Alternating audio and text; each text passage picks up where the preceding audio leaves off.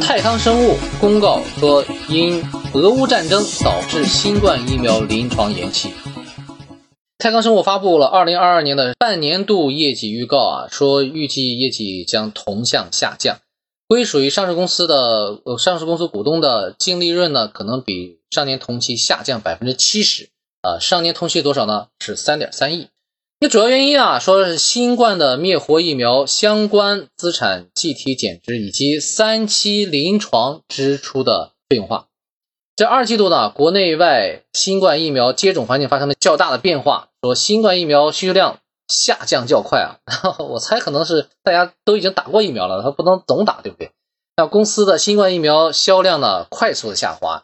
那公司新冠灭活疫苗仍处在海外三期临床的阶段。因为俄乌战争的影响，导致在乌克兰三期临床数据接忙延后，后续销售具有较大的不确定性。啊，看来的确真的是俄乌战争影响了公司的临床实验。好吧，咱们就通过财务报表来分析分析，用财报思维看上市公司。我们先看一看它公司的业绩情况啊。看到一季度啊，确实是有一些下滑。我们现在能看到的只有一第一季度数据，还没有看到二季度的半年的数据啊。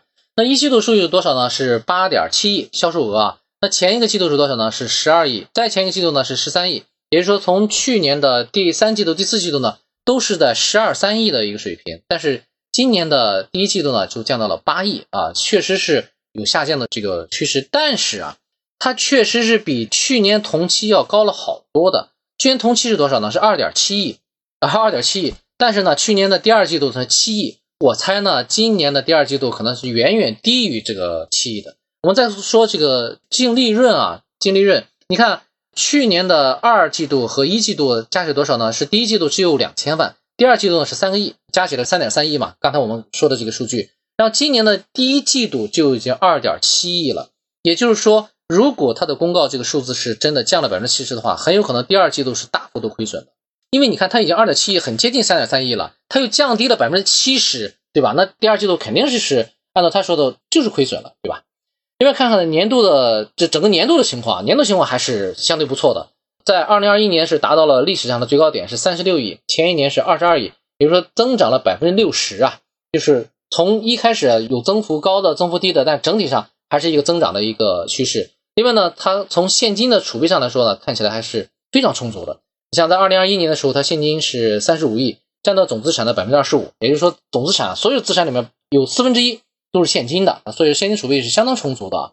另外呢，收款付款其实都是有点问题啊，都是什么呢？都超过了一百天，那收款是一百四十多天，付款是一百二十多天啊，相对来说呢，其实都是有点慢了，有点慢了。另外呢，它的存货周转呢就更夸张了，就超过一年了，三百九十多天了。所以从这个角度上来讲啊，这公司其实现金的管理上是有些问题的，应该加强一些现金的方面的一个管理啊，还有存货的这个管理。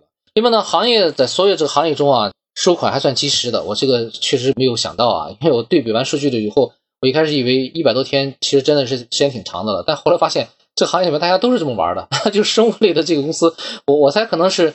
可能他们把这个货直接卖给了医院啊，或者说这种机构，那医院没有很快的及时的给他付款，那所以大家行业里面都是这样子的。比如说有一家公司，像这个什么沃森生物啊，二百六十多天了，而且二百多天就是大半年的时间啊。另外这几家，比如说像什么百克生物也是二百多天的，也就是说现在看起来泰康生物还算不错的了，一百四十五天算是。短的了，对吧？然后那个付款周期呢，其实也还是这个状况。付款周期应该是呃一家什么什么沃森生物呢，达到了三百六十天，也就是说一年才给你供应商把这个钱付掉。确实，相比而言啊，这个泰康还算不错的了。然后从费用的情况下呢，其实它整体上还是一个下滑的趋势啊，下滑趋势挺好的。然后它最高的时候达到了多少呢？达到百分之六十八呀，就是费用比例啊，占个整个收入里面百分之六十几。这个比例实在是太高了，你想三分之二全是你的花费啊，到现在还好，现在百分之三十了，也降到了三分之一以下了，百分之三十。当然，其他还有更高的，像什么沃森生物，它的费用呢支出是百分之六十三啊，另外百克生物呢百分之五十八点八，也就是将近百分之六十了。其实大家的费用都是不低的，我猜可能绝大多数也都是一些什么销售费用。生物公司嘛，没办法，就跟那种化妆品啊、什么酒啊这种公司一样，呃，就是。你也要去来做一些大量的市场销售，像什么医药类的公司啊，也都是差不多，但是绝对没有这么高啊，这个就是相对来说比较高了。然后它的复线的人工成本呢，泰康生物是百分之十二，相对来说还算 OK，因为还有别人家是达到百分之十六的啊，相对来说还是 OK 的。